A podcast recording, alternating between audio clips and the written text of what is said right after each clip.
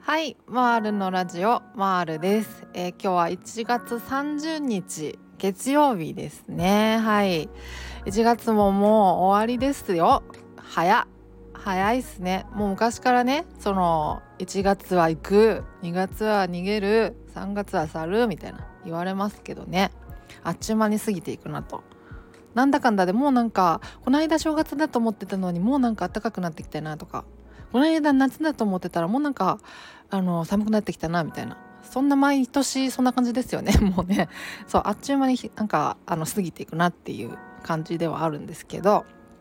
今日はですねまあまあ寒いんでですね朝からコーンスープを飲んでおります。コーンスープを飲みながらのまったり収録をしております。時々すするかと思うんであのご容赦くださいということでですね。はい。先日この間昨日か。昨日ですね。あの認知行動療法の中のこう暴露療法の基本のやり方っていうのをこう説明したんですけどまあそれでもやっぱちょっと20分ちょいぐらいかかっちゃって説明に。まあまあそんな感じになっちゃったんですけどまあ今日はですね引き続き認知行動療法のま要素の一つである、えーと、認知再構成のやり方をまあまあ基本のやり方ですねをざっくり説明したいなと思っております。はいまあ、これまた20分ちょいぐらいかかっちゃうかもしれないんですけどもうあの倍速1.5倍速ぐらいで聞いてもらったらいいかなと思っております。はいえーとね、認知再構成ってまあ何なのかっていうことなんですけどまずねあのパニック症不安症とかってあの認知の歪みが原因だっていうようなことをよく言われるじゃないですか。あの発作ってねあの死ぬはずがないっていうのは分かってるんだけどあのそれでもなんか死んじゃうんじゃないかと思っちゃうっていうそういうまああの発作に対するこう認知の歪みがですねあの影響して不安とか恐怖が出てくるんだみたいなことをまあよく言われると思うんですけどだからそのまあ歪みっていう表現がねあの適切かどうかはちょっと分かんないですけどとにかくその恐怖とか不安のに影響しているのがその物事とかあの出来事に対するこう認知なんですよね。でその認知の部分をじゃあ改めて、まあ、構成し直そうかっていうのが、まあ、認知再構成に、まあ、なります。はい、でその、まあ、パニック症とか不安症の時ってねどういう、まあ、認知を抱えてるのかっていうのをこう洗い出していかないといけないんですけどあのまずこうどういう仕組みでね思考っていうのが生まれてくるのかっていうところなんですけどまずその自分がねその苦手なシチュエーションとかに行くとあのいろいろあの頭を渦巻くじゃないですか。怖いなとか発作出たらどうしようとかあの干されたら大変なことになっちゃうとか嫌だなあの逃げたいなとかいろいろあの思考が渦巻くと思うんですけどそういうこう苦手なシチュエーションとかにあの直面した時にあの一番最初に思い浮かぶ思考みたいなあのものがあの自動思考っていうふうに言われるんですね。で自動思考ってなぜこう生まれるのかっていうとその根っこにですねあのスキーマっあのかっこ信念っていうんですけどを抱えてるからなんですね。要はそのパニック症不安症でいうと、まあ、パニック発作っていうのがもう大変なことなんだと出たらもうもう自分ではもう全然コントロールできないしもうとにかく大変なことになるんだっていうような信念を抱えてるとやっぱりこうそれに直面した時にあ発作出たら大変なことになる発作出したくないっていうような不安とか恐怖につながってしまうわけですね。だからその発作に対するその信念っていうものが、まあ、それぞれあって、まあ、だからこう不安とか恐怖が生まれてしまうわけですね。うんうんまあ、それをだからあの自分がどういうことにこう不安とか恐怖を抱えているのかっていうのを、まあ、あのできるだけたくさん洗い出していかないといけないんですね。うん、でもなんかその自分がこう何に不安抱えてるのか何を怖がってるんだろうっていうのをその自覚できてないことって結構あると思うんですよね。なんでこれが怖いんだろうみたいな。これ本当によくあると思うんですねだからその自分がこうのスキーマを洗い出すっていうのが実はこの認知再構成の中で一番難しい作業になってくるんだろうなって思うんですけど、まあ、あの確かにね難しい作業かなとは思うんですけどあのでも結構ね慣れるもんであのコツをつかむとねあのスキーマってなんか自分のスキーマに気づきやすくなったりするもんだと思ってるのであのまあやればやるほど慣れてくるのかなっていう感じはありますね。うんうん、でスキーマをね洗い出した上でそれを一つ一つね否定していくんですよ。であのパニック症とか不安症の時に抱えてるスキーマってあのほとんどが否定できることのはずなんですね。あのパニック症不安症の時に抱えてるスキーマってもうあのほぼ完全に思い込みなんで実際にはそうならないんだけど自分がそう信じ込んでるだけそういう信念を持ってるだけっていうことなのであの冷静にね捉え直すと全部こうあの理論的に否定できるはずなんですね。だからまあそれを一つ一つ洗い出してですね一つ一つこう否定していく。でそのことであのスキーマ認知がね変わっていってですね。でそれによって不安とか恐怖が出なくなっていくっていうような、まあ、そういう流れになっていくんですねざっくりと。そうそうそう。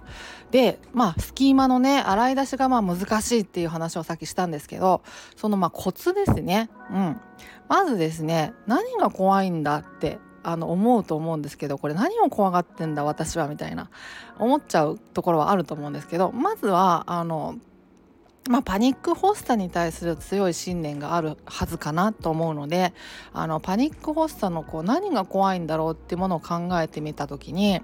あのなかなかこう言語化できないっていう時は逆にねどういう時が安心なんだろうっていうのを考えてみるとそれがなんかいい感じにきっかけになってくれることがあると思うんですけどね。あの例えばねその、ま、外出が怖いと。家からも離れれば離れるほど恐怖が出てくるんだみたいな不安になってくるんだみたいなことがあったりするじゃないですか。するとするじゃないですか。でなんでこう家から離れれば離れるほど怖いんだろう私はって考える時にうまく言語化できないってなったら逆にねそのじゃあ家にいるとなんで安心できるんだろうっていうことを考えてみるとですねじゃあ自分がその何を怖がってるんだろうっていうのがあの見えてきたりすると思うんですね。あの家でなんで安心できるのか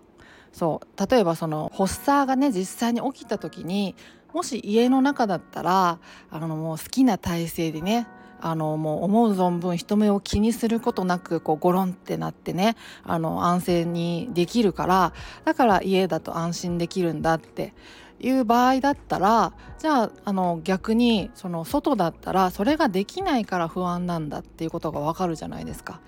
そうそう。あの発作が出た時にねあの人目が気になっちゃうからだとかあの好きな体勢とかねでゴロンって安静にできたりしないから外だと。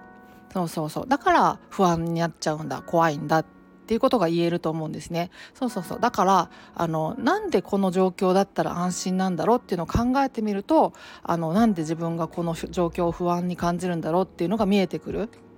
っていうことはあるかなと思うので、まあ、それがあの一つあの考え方のコツかなっていうのがありますね。そうそうあとねあのまあ、パニック発作に対するあのスキーマっていうことだけに注目しがちかなと思うんですけどあのでも結構ねそのあのパニック症不安症のね報告書とかをねあの学術サイトとかでね読んだりすると結構抜け落ちがちだと言われたりしてるのがあの自己評価とか他者評価に対するスキーマここを考えるのがちょっと抜け落ちがちっていうようなことがね書いてあるのを見たんですけど確かにそうだと思うんですね。うん、あのそれでかいと思うしで結構みんなそれ抱えてるんじゃないかなと思うところなんですけどあの私もねそのねあの、まあ、もちろん発作起きたら大変なことになっちゃうみたいなその発作に対するスキーマっていうのももちろん抱えてたんですけど一方であのね他者評価に対するスキーマっていうのがかなりでかくてあの自分が発作を起こしたらこう思われちゃうんじゃないかっていう。で私はねあの発作を起こすとあのみっともないとかあの情けないとかそう思っちゃってたんですね。であの他人が発作を起こしても別にそうは思わないんですけど自分がそれをしたらさ他人にそう思われちゃうんじゃないかってなんかそう思ってたんですよね。っていうのがそもそもその私ってあのなんか結構ね昔からね小学生とかの時から結構器用でですねなんか何事も結構そつなくこなすタイプだったんですよ。そうそう。だからねなんかあんまりねそんな大きな失敗みたいなことしたことがなくて失敗にあんま慣れてないっていうのもあってだからねそのあのなんか失敗してる姿とか見せたくなかったんですよね。あの私は失敗しない人だみたいななんかそのそういうイメージがあるんじゃないかなみたいな勝手に思って。そうそう。そうそうそうそう。そんな感じがあって。だからその人前で発作起こすとかねもうみっともないとか思ってたんですよだからそういうそういうふうに思われるんじゃないかって信じてたからだからこそその発作を起こしたくない起きたらどうしようみたいな不安とか恐怖につながってたっていう部分はあのかなりあったんですよね私の場合はね。でそういうこう他人からの評価とかで一方であの自己評価自分に対する評価っていうのもまああると思うんですけどあの例えばその一人でお留守番するのが怖いっていうような人もいるかと思うんですけどねあのそれって何でだろうって考えた時にやっぱこう一人で発作を起こした時に自分一人ではこう対処しきれないんじゃないかって思っちゃうからっていうのはあると思うんですね。うん、だからその自分っていうのは何で何につけてもこう一人で対処できないやつなんだ。っていうようなこう思い込みがあったりする。自分をそう評価してるっていうことがあったりするっていう側面があるんじゃないかなっていうのもあるんですけど。そうそうそう。だからその一人で発作起こしたら大変だみたいな。もう一人で留守番するの怖いみたいな感じのこう自動思考がね出てきちゃうっていうようなね。そういうことがあると思うんですよねだからその発作に対するあのスキーマだけじゃなくてそういうこう自己評価とか他者評価に対するスキーマっていうのはいや結構ねほとんどの人が抱えてるんじゃないかなと思ってるんですね。でほとんどの人が抱えてるのにもかかわらずそこになんかあんまり注目されにくいっていう側面もあるんじゃないかなっていうのがあるのでだからそこをあのまああの探ってみるっていうことがあの一つコツかなと思いますね。うん、結構ねそのあると思いますよ本当に他人からの評価自分に対する評価っていうのがあの不安とか恐怖につながってるっていうことはうん、あると思いますね。そうだからまあその辺を探るっていうのも一つコツですね。はいまあ、だからねその発作ってね死ぬ死なないっていうのは分かってるんだけどそれでもなんか怖いんだ不安なんだってていうことはあったりするじゃないですか。分かってるんだけどみたいなこと。分かってるんだけど怖い不安まだ不安なんだっていうような時はやっぱその自分でまだ自覚できてないスキーマっていうのがあのあるサインだと思ってもうちょっとこういろいろ考えてみる。いろんなところからアプローチしてみるっていうのがあの一つポイントかなと思いますね。うん、自己評価とか他者評価はねほんとでかいと思うので。そうそうそう。そこですね。うん。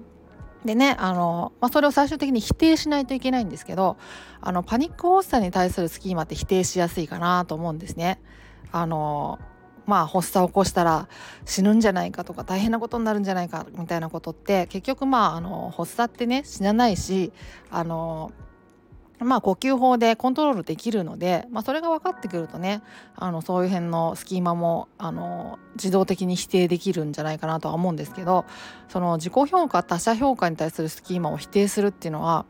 まあまあなかなかのあの骨折りかなとも思ったりするんですけど私はですね何て言うかな否定というかねあのその人からの評価を守るとか気にするっていうことよりも自分のこう健康をも取り戻すことの方が大事じゃん。そっちの方が優先事項じゃんって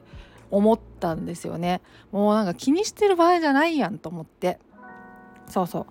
だからもうもういいやと思ったんですよ。まあ、ある意味こう開き直ったというかあのなんか覚悟ができたというかね恥をかく覚悟ができたというかもうだってもう健康の方が大事じゃんって思ったんですよ。そうそうそう。だからそれをなんか考えてあのもういいやもう人前で発作とか起こしてもいいやあのどんどんこう暴露療法やっていこうみたいな風になって。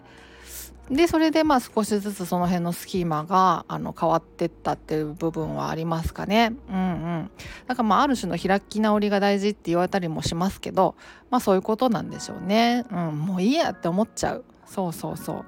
であとあのよくねあのー、まあ人にこう自分の辛い辛さとか今しんどいとかっていうのがなかなか言えないっていう人も結構いると思うんですよ私もまあ結構そういう節はあってちょっと元気に振る舞っちゃうとかね。なんかまあその場の空気壊したくないとかっていうのもあったし私の場合は。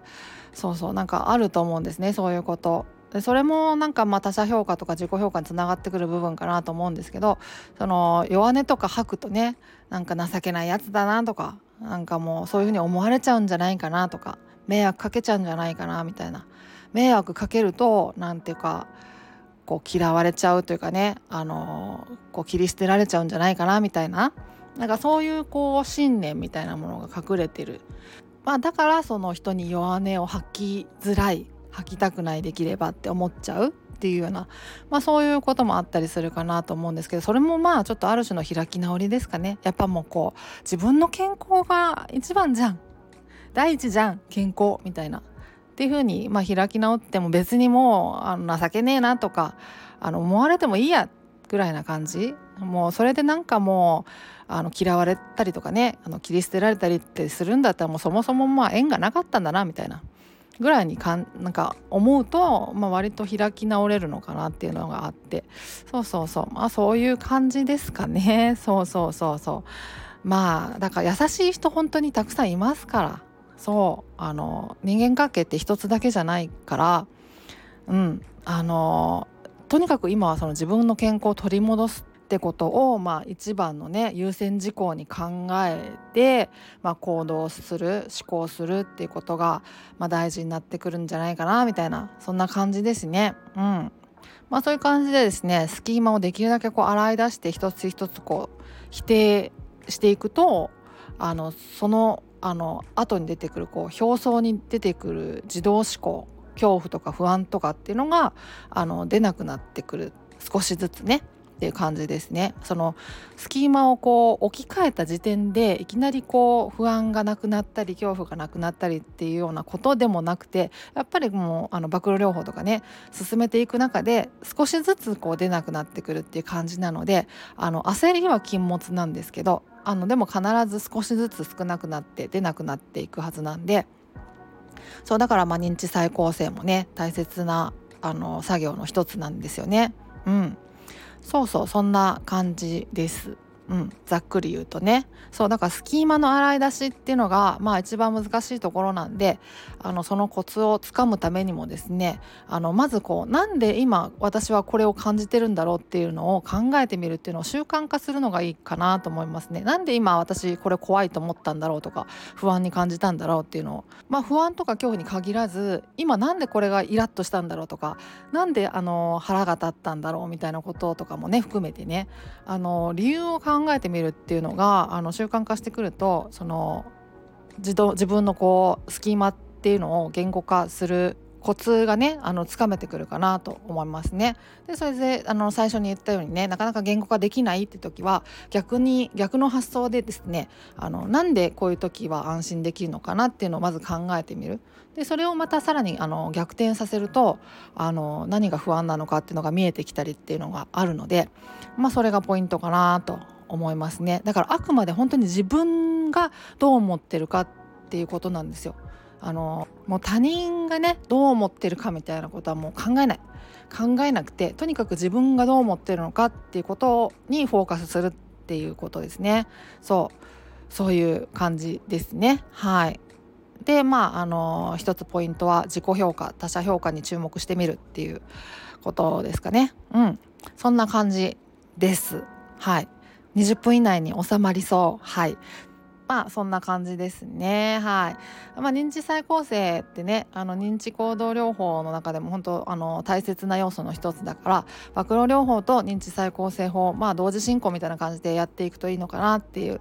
感じですねうんまあまあそんな感じです。はい。今日はそんなところで終わりにしようかなと思います。ではまた次回お会いしましょう。ではでは。